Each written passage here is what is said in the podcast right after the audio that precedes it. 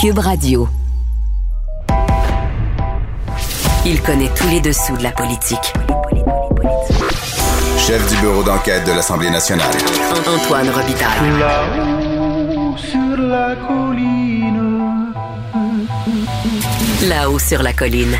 Cube Radio. Bon lundi à tous. Émission chargée aujourd'hui.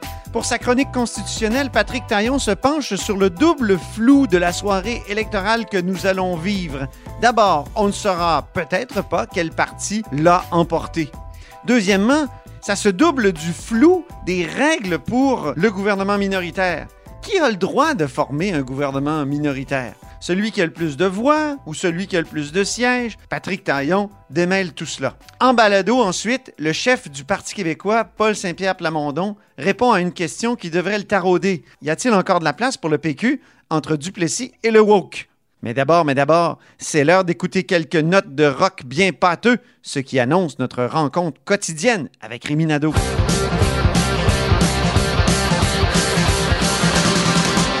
Bonjour Rémi Nadeau. Bonjour Antoine. Expert en rock lourd et accessoirement chef de bureau parlementaire à l'Assemblée nationale. Euh, comme ça, moi, je dois le dire aux auditeurs, là, je suis à Oshawa parce que ce soir, je vais assister à la réunion des conservateurs ici en Ontario. Et toi, tu es dans ta Camaro? Oui, exactement, parce que je me prépare à filer vers Montréal où je serai au rassemblement des euh, bloquistes avec Yves-François Blanchet. Et bien. Où, euh, et où on prévoit une soirée assez festive, je crois. Super. Et t'es allé à l'église dimanche, Rémi? Oui, ça faisait longtemps que je n'avais pas été à l'église un dimanche matin. Et c'était pour euh, voir euh, les débats des, de la commission de la relève euh, de la C A Q, donc les jeunes caquistes qui étaient réunis. Oui. Euh, et je l'ai, c'est drôle, je l'ai, j'ai fait un message sur Twitter pour faire juste un clin d'œil en prenant une photo à l'intérieur parce que c'était dans une église Euh, qu'on dit désacralisée, donc il n'y a plus de, de messes qui sont célébrées dans cette église-là. Euh, c'est devenu un endroit que l'on peut louer euh, justement pour tenir un événement comme il y avait en fin de semaine. Mais c'est quand même drôle parce que, outre le fait qu'ils ont retiré les bancs d'église, là, ça demeure une église, tu comprends, avec tous les symboles. Oui. Et tout ça, j'ai, j'ai tweeté une photo et des, et des, des gens au Parti libéral qui, euh, qui essayaient un peu de tourner ça en politique en disant que on le sait bien, la C A Q, Duplessis, pas trop oui. loin. Puis le, le... J'ai vu Isabelle Melançon dire ça. Puis, il euh, y a des gens dans l'entourage de Legault qui disaient, ben si on veut conserver euh, le patrimoine, euh, euh, ou, ou c'est, je pense que c'était plutôt, euh, vous venez, venez pas me parler de protection du patrimoine après ça. Là. Donc, oh, c'est, ouais, ça, c'est ça l'affaire. Là. C'est, c'est... Mais c'est un, tout un symbole fort. Hein? Exactement. Et parce que euh, dimanche matin, François Legault, qui, euh, qui est venu s'adresser euh, aux jeunes caquistes, euh, a fait lui-même ce clin d'œil-là en disant, bon, on est dimanche matin, il était dans, dans le cœur de l'église, si tu veux, pour pouvoir prendre la parole. Euh, et il a fait une charge à fond de train encore euh, contre les partis fédéraux, sans les nommer, mais on sait évidemment Parti libéral du Canada, surtout le N P D, euh, en raison de leur volonté d'empiéter dans les compétences des provinces. Euh, et, et M. Legault, donc, est allé aussi plus loin en disant euh, c'est pas à Ottawa de décider des valeurs euh, du Québec. Alors, se, se portait encore en grand défenseur des valeurs du Québec en raison, par exemple, de la loi sur la laïcité, euh, de la loi sur la langue qu'on a, que, que le gouvernement est en train de, de moderniser là, avec oui. le projet de loi qui a été présenté. Les consultations, et, euh, d'ailleurs, commencé aujourd'hui. Là, j'ai, j'ai vu ça. Ça, comme, ben, ça commence mardi, en fait. Mardi, OK. Euh, oui, au Parlement. Et, euh, et donc, c'est ça, François Legault, est-ce que c'était nécessaire? Moi, ça m'a un peu surpris parce que, écoute, à un moment donné, je, je comprends là, euh, que M. Legault euh, aime jouer euh, Capitaine Québec euh, et qu'il y a présentement, euh, dans le cadre de l'élection fédérale, euh, une menace d'empiètement là, très nette, là, surtout parce que les libéraux risquent de reprendre le pouvoir. Euh, et euh, Justin Trudeau s'engage à mettre de l'argent en santé, mais avec des conditions, euh, des normes, euh, puis tout ça. Euh, donc, je comprends l'intervention, mais il, il l'a fait une fois, là, en disant que... Euh, ben là, ça fait trois disant, fois, non? Ben c'est ça, c'est qu'il l'avait fait une fois en disant que c'était dangereux, inquiétant. Après ça, il l'a refait en raison de l'attaque contre le Québec au débat anglais euh, lorsque la modératrice a posé euh, sa question euh, tendancieuse. Euh, là, il refait donc une troisième fois la veille du vote. Euh, je trouve que c'est, c'est très appuyé. Euh, ce que, bon, est-ce J'ai que bien hâte de ça... voir, moi, les résultats, parce que est-ce que c- ces sorties-là vont avoir eu de l'effet? C'est la question qu'on va se poser après les résultats. Si, par exemple, M. O'Toole euh, fait moins bien que M. Scheer sur le territoire du Québec, ben la question va se poser. Est-ce que oui, exactement. Est-ce que, est-ce que les sorties de Legault ont nuit ou, ont, oui, ou quelque chose comme ça? ça? On va se poser la question. Est-ce que, comme chercher à démoniser, dans le fond, le, les volontés de Justin Trudeau, est-ce que ça va aussi, dans le fond, davantage aider le Bloc? Même si M. Legault, lui, n'a pas pointé vers le Bloc là, pour, pour dire nécessairement là, aux Québécois d'aller voter pour eux, euh, il pointait davantage vers un gouvernement conservateur minoritaire. Mais on, on a l'impression qu'avec la sortie, avec, le, avec ce qui s'est passé au débat en anglais, en fait, là, que, que ça, ça donne davantage du gaz à Yves-François Blanchet. Euh, mais est-ce que ça va vraiment nuire aux libéraux? Moi aussi, j'ai, j'ai vraiment hâte de voir le, l'impact que ça aura. Et M. Legault l'a ramené aussi dans le contexte de son année électorale à lui, parce qu'il a vraiment, il a fait un rappel, dans le fond, du succès de la C A Q en deux mille dix-huit, et il a dit aux jeunes caquistes, pourquoi les Québécois ont voté pour nous? Parce qu'on a fait une proposition nationaliste.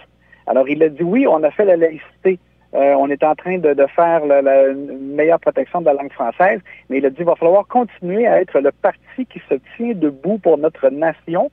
Alors, je trouve qu'il a vraiment annoncer beaucoup ses couleurs. Euh, la C A Q a l'intention de, de jouer euh, beaucoup sur cette carte-là, la fierté. Le thème, d'ailleurs, chez les jeunes caquistes en fin de semaine, c'était « fier » et euh, la défense des, des valeurs du Québec. Mm-hmm. En tout cas, j'ai bien hâte de voir, moi, le résultat, parce que je lisais en fin de semaine des textes de deux mille dix-neuf. Puis, par exemple, Guillaume Saint-Pierre, dans notre propre journal, La, sa première phrase de chronique au lendemain des élections de deux mille dix-neuf fédérales, c'était « François Legault sort grand gagnant de l'élection fédérale ». Alors, c'est, là aussi, il y avait eu une grande intervention de Legault en deux mille dix-neuf, mais ça s'était plutôt bien, euh, tu sais, bien, bien... Ça avait bien tourné pour lui. On verra ça oui. aujourd'hui.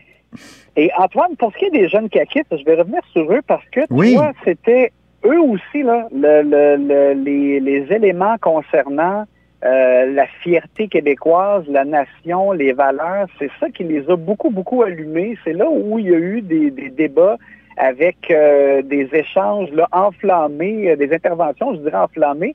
Et ça, c'est quand même un peu nouveau. Et avant, tu te rappelles peut-être, Antoine, on, on rigolait même un peu du fait que chez les jeunes caquistes, il n'y avait pas de débat. On arrivait au Congrès, il y avait, oui. il y avait un cahier de, de résolutions, tout était passé un après l'autre. Il n'y avait pas de débat, il n'y avait pas de, de gens contre. Euh, là, écoute... Là, est-ce qu'il y avait euh, des débats? Il y en a eu un peu. Au moins, on a, on a comme franchi une étape, mais euh, pas, je te dirais pas de là à ce que des, des résolutions euh, soient euh, annulées là, parce que les gens euh, s'y opposaient. Okay. Mais euh, il y a eu des interventions au micro. Je vais te donner l'exemple, par exemple, on parlait de trucs euh, qui ont branché les jeunes et qui avaient euh, un lien avec la, la, la nation québécoise. Euh, il y avait une proposition pour doter le Québec d'un cursus scolaire commun avec l'imposition d'œuvres littéraires oui. québécoises euh, pour l'ensemble des, euh, des cours au primaire, au secondaire, au cégep. Et euh, il y a quelques personnes qui sont allées au micro contre et qui ont dit, ben écoutez, nous, on est le parti qui prône plus d'autonomie pour les profs. Euh, est-ce qu'on va vraiment leur dire quoi faire à ce point-là? Euh, d'autres aussi ont fait remarquer que c'est bien d'encourager, euh, ben, de connaître en fait nos œuvres littéraires québécoises, ben oui, j'espère. Euh, connaître notre passé, mais que c'était pas mauvais aussi de s'ouvrir à d'autres cultures et, ouais. et que ça se fait parfois dans dans le dans la, la, la connaissance d'œuvres euh, d'autres cultures. Mais au final, bon, ça a passé, la résolution a mmh. été adoptée, mais il y a eu ça, il y a eu le fait de, d'insérer du contenu concernant la société québécoise et les valeurs québécoises dans les cours de francisation pour les nouveaux arrivants. Il y a eu un peu la même chose aussi, euh, insérer des valeurs québécoises euh, à enseigner dans le cours euh, qui est en train d'être remodelé là, d'éthique et culture religieuse. Alors, c- ces éléments-là euh, ont amené des interventions euh, avec euh, beaucoup de vigueur des jeunes. On voyait que ça, ça, ça les a branchés beaucoup. Est-ce que la, est-ce que la C A Q, Rémi, est en train de devenir un vrai parti avec des débats? Ben, c'est ça. On dirait que on y arrive tranquillement, parce que il n'y avait pas, euh, encore là, là je, te, je te le dis, c'était pas énormément de débats, mais il y en a eu un peu, et ça, c'était relativement nouveau.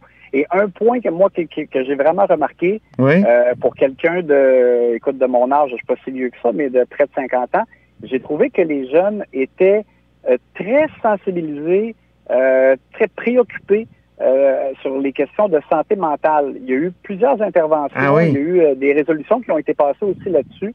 Et par exemple, un jeune de quinze ans euh, qui est venu au micro dire « Moi, j'ai pas peur de dire que j'ai eu des crises d'anxiété, j'ai eu des problèmes. » Ça a même nécessité, dans son cas, une fois l'intervention même de policiers, puis il a voulu parler de ça.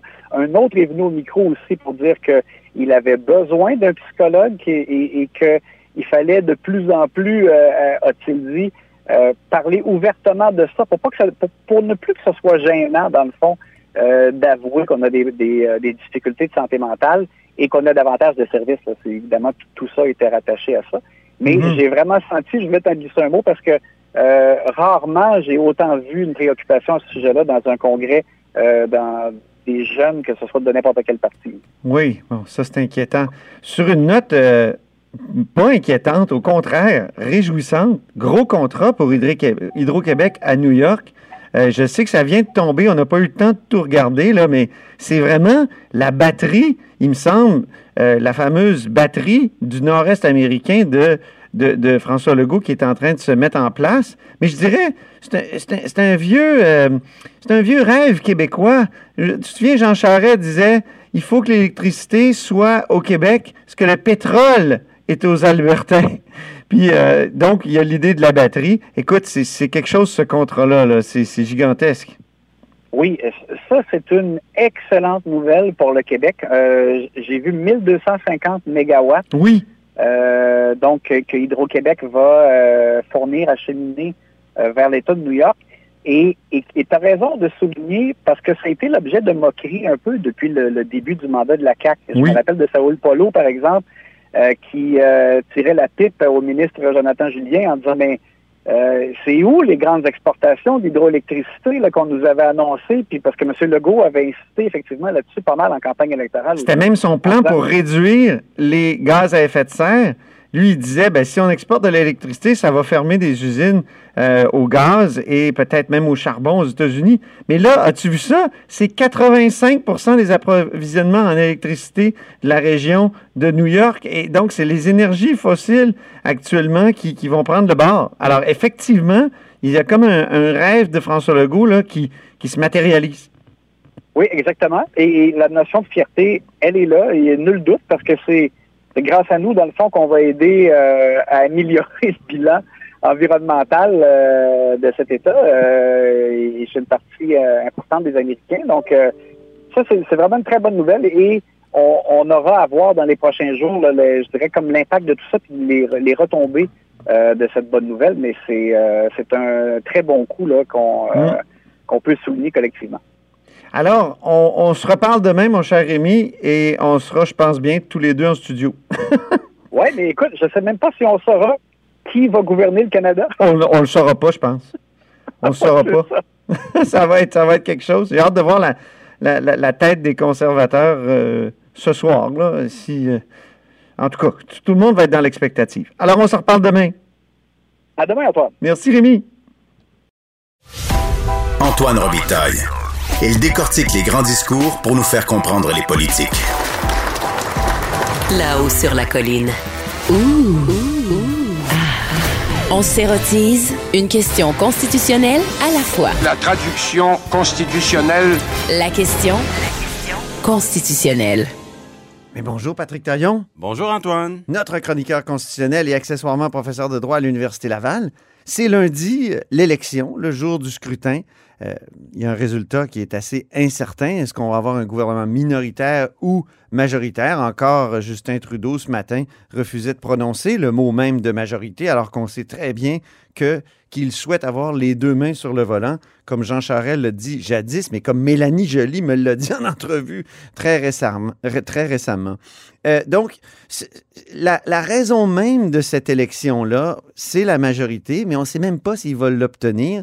Et ça nous ramène, au fond, euh, au déclenchement même de cette élection. Puis, on a eu une question d'un auditeur, Jean-Marc Amiot, à ce sujet-là. Euh, parle-nous-en, puis après ça, on va parler de la difficulté de déterminer euh, un, un gouvernement lorsqu'on arrive à un résultat très serré où il n'y a pas vraiment de parti qui obtient la majorité. Mais notre auditeur nous, nous demande, au fond, euh, est-ce qu'on aurait pu éviter cette élection avec un, une intervention de la gouverneure générale qui aurait, aurait-elle pu dire, écoutez, on est dans une quatrième vague, il y a un danger pour le, l'ordre public, le par, pour le, la santé publique, euh, le Parlement fonctionne. Monsieur le premier ministre, vous m'avez pas fait la preuve que le Parlement n'appuie pas vos projets de loi. Et, et donc, refuser la demande de dissolution. Puis ça, la, la question qui est posée par euh, Monsieur Amiot, ben, elle rejoint un peu en partie Euh, une position qui avait été défendue par le, le, le N P D. Oui. Euh, le chef du N P D a écrit avant l'élection, au mois d'août, euh, début août, je crois, euh, à la gouverneure générale, une lettre pour lui dire, pour l'inviter à refuser. Puis la question a l'air d'être tournée vers le passé, mais avec des résultats de Parlement fort probablement minoritaires.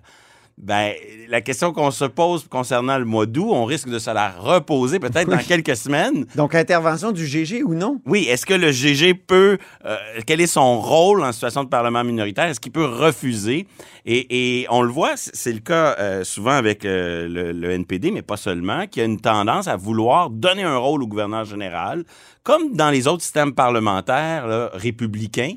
Euh, je pense à l'Allemagne, à l'Italie, où le chef d'État est un peu l'arbitre du jeu parlementaire, puis il y a une marge de manœuvre. Mm-hmm. Moi, je suis pas trop de cette école-là, parce que je pense que la, la spécificité canadienne, c'est d'avoir justement un chef d'État qui n'a pas de légitimité et qui est vraiment condamné à un rôle très, très, très minimaliste. Refuser une demande de dissolution d'un premier ministre qui a la confiance, c'est violer les conventions constitutionnelles qui veulent que le rôle du, euh, du G G, c'est d'obéir à son conseiller, le premier ministre, tant et aussi longtemps qu'il a la confiance de la Chambre. C'est fou que le N P D ait fait ça, c'est, ait fait cette demande. Ben, c'est le rêve du, du grand moment où il pourrait un peu accéder au pouvoir à travers peut-être une coalition.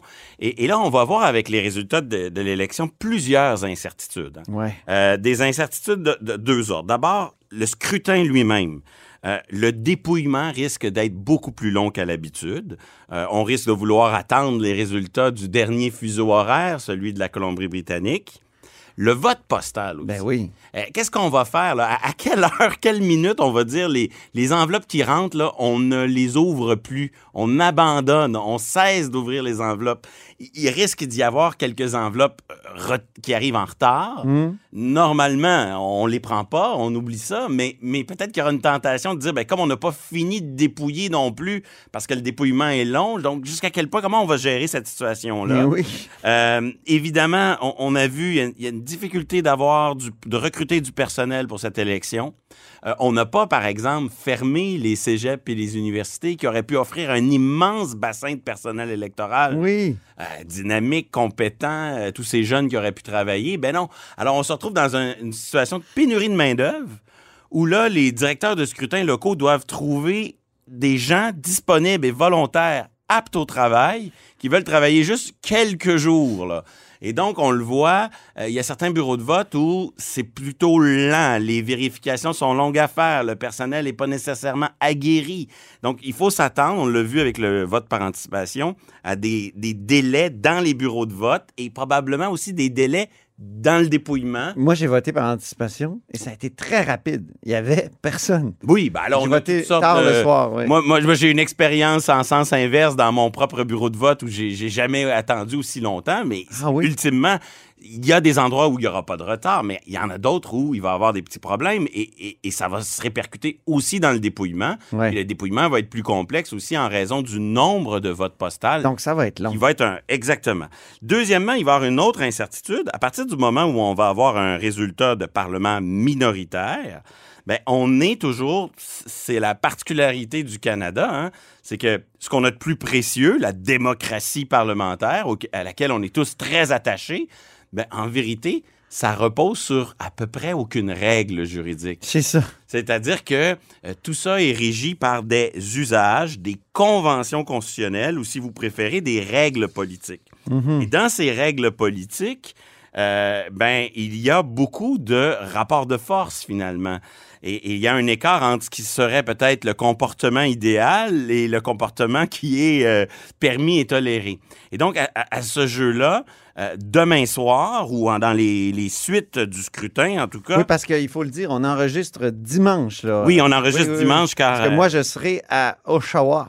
Pour euh, le rassemblement. Avec, euh, de, de, oui, c'est ça, de M. O'Toole, de, du Parti conservateur. Je te souhaite beaucoup de plaisir. Oui, merci. Et donc, dans les entourages là, de chaque chef, là, il va y avoir euh, des, des situations très, très euh, différentes. Oui. Par exemple, pour le premier ministre sortant, Justin Trudeau, lui, il dispose d'un rapport de force beaucoup plus grand. Mm-hmm. Parce que euh, soit il reconnaît sa défaite... Et il lance lui-même la transition, ce qui est le geste euh, normalement le, le plus euh, fair play, le plus loyal. Mais il peut aussi s'accrocher. Mm-hmm. Voire même s'il a perdu euh, le nombre de sièges ou le pourcentage de votes, il peut persister puis dire « Je suis premier ministre et je vais le rester, car je pense que je peux obtenir la confiance de la Chambre. » Deux exemples récents. Euh, le, le Nouveau-Brunswick en deux mille dix-huit, la Colombie-Britannique en deux mille dix-sept... Exactement des situations qui ressembleraient à Justin Trudeau qui est minoritaire. Euh, dans le cas du Nouveau-Brunswick, euh, le, le, les libéraux avaient largement emporté plus de votes, mais ils avaient moins de sièges. Et en Colombie-Britannique, euh, les libéraux qui étaient sortants avaient un tout petit peu plus de votes, un tout petit peu plus de sièges. Et donc, dans les deux cas, ils s'accrochent au pouvoir. Et dans les semaines qui suivent, ils arrivent À, la, à, à, à leur assemblée législative. Ils font, au fond, un discours d'ouverture. Exactement. À ce moment-là. Et ils essaient d'avoir le, la, essaient d'avoir l'assentiment majoritaire de la Chambre. Et à ce moment-là, euh, dans les deux cas, la Chambre a refusé la confiance. Ah oui. Et on a assisté à une alternance. Donc, c'est pas l'alternance déclarée par Bernard de Rome si la tendance se maintient. C'est l'alternance qui arrive plusieurs semaines plus tard. C'est ça. Parce que le premier ministre en place ne veut pas reconnaître la défaite ou qu'il s'accroche. Et, et, et on le voit, pour revenir à la question de notre auditeur, ce n'est pas dans ces cas-là le gouverneur général ou le lieutenant-gouverneur qui est arrivé et qui a dit « Attention, monsieur le premier ministre, non. vous avez perdu l'élection. » Il n'y a pas d'affaire à faire ça, il n'y a pas la légitimité. Dans ces cas-là, il, il ne s'est pas mêlé de ça, il mmh. a laissé la Chambre plusieurs semaines plus tard, donc le suspense pourrait durer très longtemps. C'est la souveraineté parlementaire, dans le fond. Hein? Oui, c'est... exactement. C'est l'idée que, dans nos usages, c'est la, la Chambre élue qui décide qui a la confiance. Le souverain n'est pas souverain. C'est... Ben... Le souverain, c'est la, c'est la Chambre. Ben, le souverain, c'est, c'est le Sénat, la Chambre des communes, plus la ah, reine qui okay. sanctionne. Okay. Mais en vertu des conventions constitutionnelles, finalement, le Sénat ne s'oppose pas à la volonté de la Chambre. J'espère. Et, et encore moins euh, la couronne. Donc, le suspense pourrait durer très longtemps. Et c'est beaucoup le signal que va envoyer Justin Trudeau qui va euh, donner le ton. Du côté de M. O'Toole puis du Parti conservateur, même s'il terminait premier dans le pourcentage de vote, même s'il obtenait le plus grand nombre de sièges, il y a une forme d'impuissance. Parce que, euh, comme il n'est pas le premier ministre en place, si Justin Trudeau s'accroche, il pourra, comme le faisait à l'époque M. Harper ou Andrew Scheer, dire « J'ai gagné l'élection et on devrait me laisser ça, la première la, chambre. » C'est ça, ça c'est intéressant. C'est la doctrine Harper qui, qui dit « C'est celui qui a le plus de sièges qui a le droit à une première tentative. » Alors que ce que tu nous dis à propos de Trudeau, c'est s'il était minoritaire, lui, il pourrait dire « Mais non, c'est moi qui vais faire un discours d'ouverture. » Est-ce qu'on peut avoir deux discours d'ouverture à ce moment-là?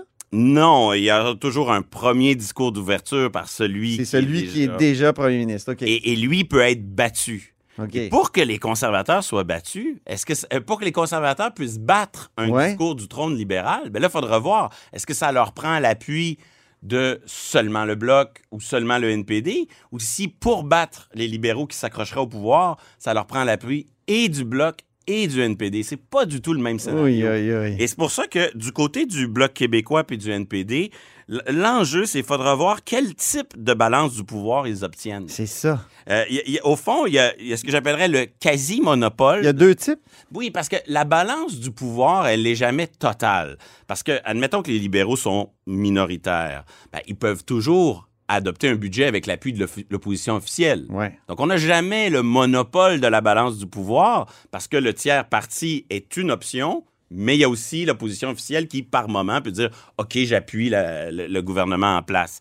Mais il y a euh, deux scénarios à distinguer. Il y a le scénario où, que ce soit le N P D ou le Bloc, euh, le parti au, qui forme le gouvernement minoritaire peut choisir entre l'un ou l'autre. Ouais, Ça, ouais. c'est le scénario que Justin Trudeau a vécu dans les dernières années et qui est un scénario qui est plus porteur de stabilité parce que le, le gouvernement minoritaire peut changer de partenaire de danse au gré, euh, au gré euh, bon. des votes. Alors que si les résultats de demain montrent qu'il n'y a euh, que le Bloc ou que le N P D qui est un partenaire de danse efficace pour le gouvernement minoritaire, bien là, ça change beaucoup de choses. Les chances que les conservateurs puissent s'allier pour faire tomber les libéraux augmentent, alors que dans l'autre scénario, il faudrait l'appui conservateur, bloquiste et N P D pour sortir un Justin Trudeau qui s'accroche. Ça, je pense que c'est un scénario quand même, somme toute, assez peu probable. Oui, oui, OK. Et peut-être dernier ingrédient dans cela, euh, le Bloc québécois a déjà joué un rôle très important en Chambre, il a déjà formé l'opposition officielle, quatre-vingt-treize. Mais c'est très rare qu'il a disposé d'un quasi-monopole. Là, de, il a un... déjà voulu faire partie d'une coalition? Oui. En, en deux mille huit. Ah, oui, oui. Et, et de cet épisode, on, on, on retient que... Les stigmates, ça a ben, été... Je, je pense a... que oui. oui hein? À l'intérieur politique, du mouvement souverainiste politique. Lui-même, il y, a, ouais. il y a eu des souverainistes pour reprocher à Gilles Duceppe d'avoir joué dans ce film-là, mais aussi... Je me souviens de Stephen Harper qui avait, en plein débat des chefs, cité l'historien Eric Bédard en disant « Éric Bédard, euh, souverainiste, n'avait vraiment pas aimé ça que vous essayiez de faire une coalition. » Oui.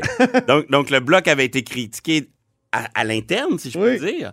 Mais aussi, on avait vu que pour les libéraux et les néo-démocrates, toute forme d'alliance avec le Bloc, nous, on l'oublie parce qu'on on, on voit le Bloc comme euh, des défenseurs euh, loyaux des mmh. intérêts du Québec, souverainistes, certes, mais... qui ratisse beaucoup plus large. Beaucoup de que... stigmates au Canada anglais. Mais au Canada anglais, c'est, c'est l'incarnation. Ça, ça se mélange avec un sentiment anti-Québec. De Stéphane Dion et euh... Jack Layton en avaient beaucoup souffert. Hein. Oui, parce ouais. qu'eux, ils avaient signé cette oui. entente permettant de renverser les conservateurs qui étaient en place. Et simplement en prorogeant le Parlement, c'est-à-dire en le fermant pour quelques semaines, Stephen Harper avait réussi à faire une campagne un peu anti-Bloc, anti-Québec, anti-coalition, et en montrant qu'une coalition avec le Bloc était, au fond, du point de vue du reste du Canada, quelque chose de profondément toxique. Donc, les chances que les conservateurs puissent organiser une alternance en situation de parlement minoritaire, finalement, ils dépendent beaucoup du fair play de Justin Trudeau qui accepterait de lui-même de concéder une défaite. Dans les scénarios où les libéraux s'accrochent, parce que nos règles du jeu ne sont pas vraiment des règles du jeu. Ils sont finalement un jeu de rapport de force, mm-hmm. d'usage et de, et, et, et de pratique. Ben, j'ai l'impression que euh, Justin Trudeau est euh, beaucoup plus euh, solide. Euh, ses chances de s'accrocher au pouvoir sont nettement plus élevées que pour les conservateurs, à siège égal et à pourcentage de vote égal. Terminons sur une question un peu théorique. Tu, tu, tu insistes toujours sur le fait que c'est du droit mou, du droit flou, toutes ces, ces questions-là. Que, et, et, et pourtant, c'est ce qu'on a de très précieux, comme tu l'as dit, euh, la démocratie euh, parlementaire. Donc, il faudrait codifier tout ça à quelque part. Et où est-ce que ça pourrait être une motion de l'Assemblée nationale, un changement de, ou, ou de la Chambre des communes, ou euh, pour codifier euh, tout ce droit-là? Bien, tout repose sur le décalage immense qui veut que, juridiquement, la couronne, le, le gouverneur général a d'immenses pouvoirs, ouais. mais sous l'effet de ces conventions, il n'en a, pl- il n'en a, il n'en a pas, il est neutralisé. Okay. Donc, à partir de là, si vous voulez officiellement modifier les pouvoirs du G G, là, ça prend la grande réforme. Ah ouais, non, non, si on oublie Mais ça. moi, je pense que ça ne doit pas nous servir d'excuse. Il y aurait moyen d'agir pour euh, codifier le droit mou ouais. dans des instruments. Par exemple, les Britanniques l'ont fait, les Néo-Zélandais l'ont fait. Ils appellent ça un, un manuel du cabinet. C'est ça. Donc, il y aurait moyen d'avoir un processus politique où on, on s'entend entre partis politiques sur c'est quoi les vraies règles du jeu. Mm-hmm. Est-ce que l'interprétation harpérienne ouais. a une place là-dedans? Les partis génèrent leur consensus, l'inscrivent dans un document officieux qui serait, par contre, public, écrit, qui participerait à la vulgarisation de ces règles-là. Et là, au moins, on aurait des règles... On aurait encore du droit mou, mais il serait un peu moins flou. Mais aux États-Unis, on a peu de droits mous. C'est, la transition est pas mal écrite. Et pourtant, quand un acteur a voulu, comme, comme Donald Trump, a voulu contourner, miner les contre-pouvoirs, tout ça... Il, il a tout fait. Alors, est-ce que, ça, est-ce que la codification est, est, est vraiment une réponse? Bien, d'abord, aux, aux États-Unis, ils n'ont pas besoin de maintenir l'apparence d'une couronne. Ils ont accepté. Quand ils ont coupé le, gord- le cordon, ils l'ont coupé pour vrai. Okay. Ils ont assumé leur choix. Ensuite, je ne partage pas le même constat sur le fait que, euh, que, qu'une Trump. présidence un peu cow-boy à la Trump a réussi à faire ce qu'elle voulait. Je pense qu'au contraire, le, le, les contre-pouvoirs que sont le fédéralisme sont apparus durant la crise de la COVID. Il y a des gouverneurs qui sont tenus debout. Euh, mais oui, les, les contre-pouvoirs à l'intérieur de, de l'appareil fédéral, ça a été plus compliqué. Mais euh, au final, euh, j, j, moi, je préfère quand le, le, le droit est sanctionnable oui. que notre système... Parce que le jour... Ce qui est certain, c'est que le jour où on aurait un Trump à la canadienne... Euh, oh. Ça, c'est clair qu'avec nos usages, notre droit mou, on serait beaucoup moins outillés pour faire face à une telle situation. Donc, quand les acteurs sont de mauvaise foi... C'est sûr que ça foire. Au moins, si on a un peu de droit, un peu plus écrit, c'est, c'est, c'est préférable. C'est, ben, dans le fond, c'est ce qu'on peut, ce qu'on peut dire. Les défenseurs de cette absence de règles là, du système oui. conventionnel vont dire que c'est, c'est parce qu'il est très, très, très fragile, ce système, que tout le monde est obligé d'en prendre soin. Mais bon, c'est un peu paradoxal. Merci beaucoup, Patrick Taillon. Puis on, on va en reparler, c'est certain, parce qu'on aura peut-être les résultats un jour, euh, plus tard cette semaine. Au revoir. À bientôt. Antoine Robitaille. Le philosophe de la politique. La joute politique ne colle pas sur lui. Il réussit toujours à connaître la vérité. Vous écoutez Là-haut sur la colline. La semaine dernière, j'écrivais dans une chronique qu'entre Duplessis et les woke, les vieux partis, le Parti libéral et le Parti québécois, auraient du mal à se faire une place. Alors ça a fait réagir le chef du Parti québécois, Paul Saint-Pierre Plamondon, qui est au bout du fil. Bonjour. Bonjour. Merci de m'accorder cette entrevue. On est samedi actuellement. Là. Il faut bien situer les gens parce que je vais vous poser des questions sur l'élection à venir lundi. Mais d'abord, cette question là où euh, vous vous retrouvez entre l'arbre euh, de, du duplessisme et, et, et, les, et l'écorce des woke, euh, c'est ça. Il me semble qu'il ne reste plus de place pour les vieux partis. Ben, à court terme, euh, c'est sûr que la polarisation euh, va servir à, à la C A Q et à Québec solidaire dans cet échange-là. Euh, d'ailleurs, je trouve que leur façon de procéder en chambre ressemble pas mal plus à celle de vieux partis que de partis qui font différemment. Euh, nous, devant ça, le Parti québécois, on a le choix de jouer à ce concours-là de décibels, mais ça nous, ça ne ressemble pas du tout, ça nous ressemble pas du tout.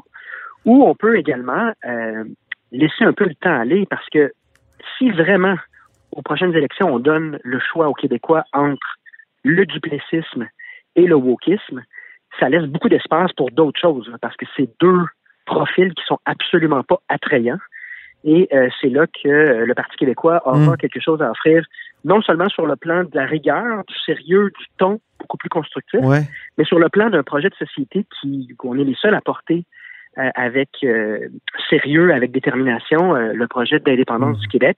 Mais un instant, un instant euh, arrêtons-nous, arrêtons-nous un peu, Paul Saint-Pierre Plamondon, au...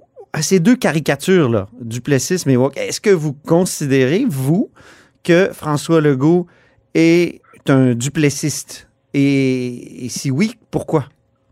Dans toute caricature, il y a de l'exagération, mais il y a un fond de vérité. Sinon, ce ne serait pas une bonne caricature. Dans le, le, l'approche de la C A Q, on constate qu'il y a un excès dans la gouvernance par décret.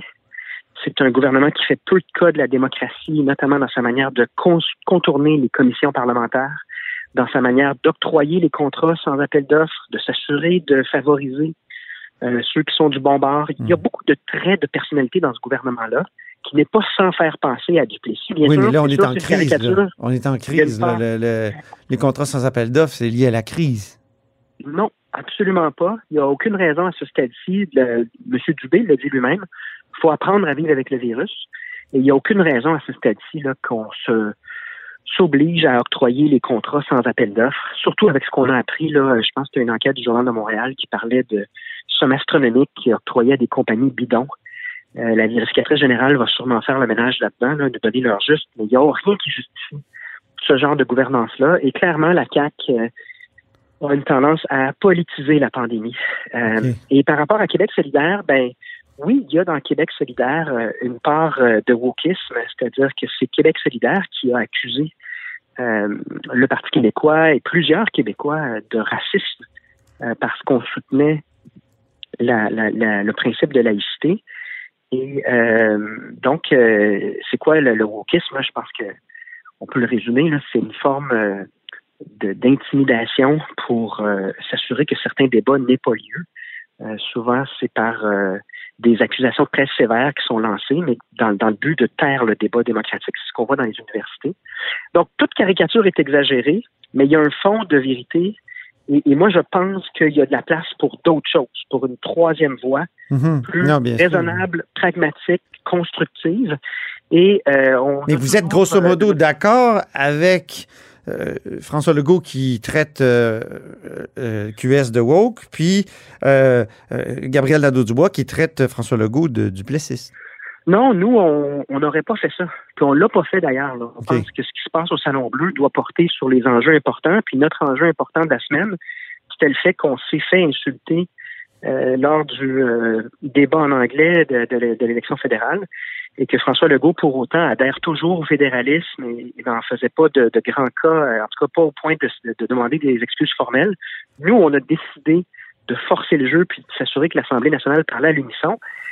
Et c'est donc pas un hasard que François Legault ait détourné le sujet et ait décidé de se lancer dans un échange exagéré avec Québec solidaire. C'est que ça permettait de ne pas parler de la situation avec les infirmières, de ne pas parler de la situation avec le Canada, de ne pas parler des sujets que le Parti québécois et le Parti libéral, disons-le, avaient préparés. Donc, il y a de la tactique politique là-dedans, mais comme je vous dis, nous, jamais on aurait euh, embarqué, on, a, on aurait fait ça, puis on a fait le choix de ne pas embarquer dans ce concours de décibels-là, parce qu'on pense qu'il y a de l'espace pour une voie qui est plus constructive puis plus respectueuse des institutions démocratiques.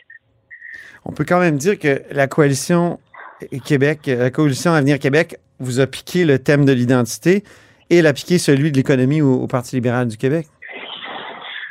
Ben, non, pas vraiment, en fait. Euh, quand on regarde, par exemple, sur la langue française, la C A Q n'avait pas l'intention de bonifier euh, la loi cent un en début de mandat.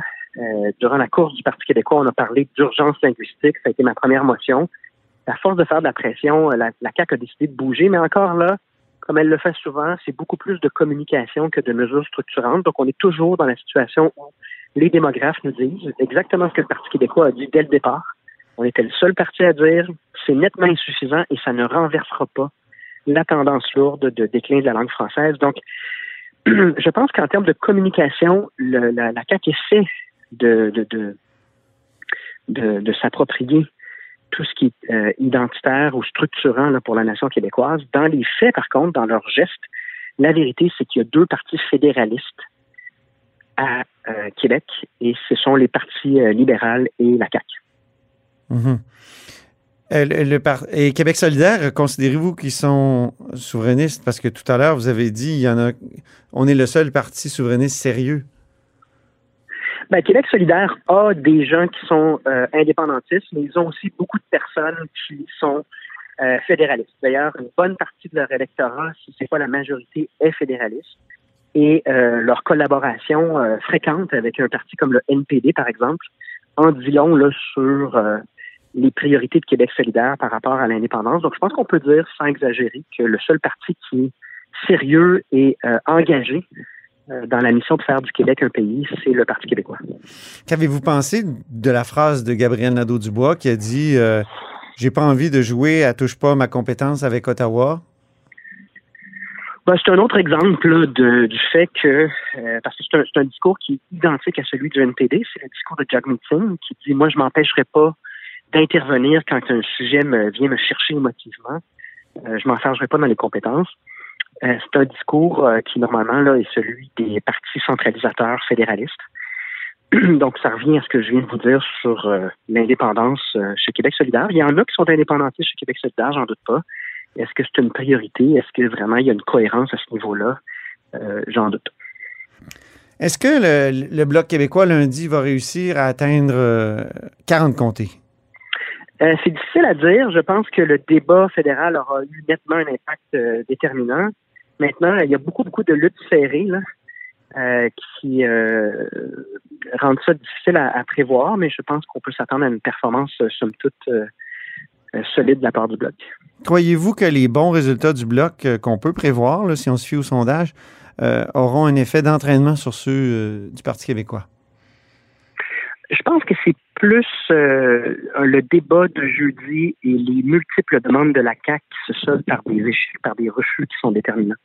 C'est pas tant la campagne du Bloc, là, parce que euh, c'est pas une campagne, là, somme toute, orchestrée autour du thème de l'indépendance, mais c'est plutôt le fait que dans cette campagne-là, on pouvait voir très clairement non seulement le fait que les de- demandes du Québec ne sont pas une priorité dans une campagne fédérale, mais tout le mépris, le, le, le, la nouvelle norme là, à l'effet que les Québécois sont des racistes, ça s'est ressorti assez clairement. Ça, je pense que c'est vraiment un élément qui rappelle aux gens que l'indépendance du Québec est la seule solution viable à long terme si on veut que non seulement nos besoins, là, comme par exemple six milliards de dollars en transfert en santé manquants, ça fait une différence dans notre système, ça paraît, ça a des conséquences sur des vies humaines.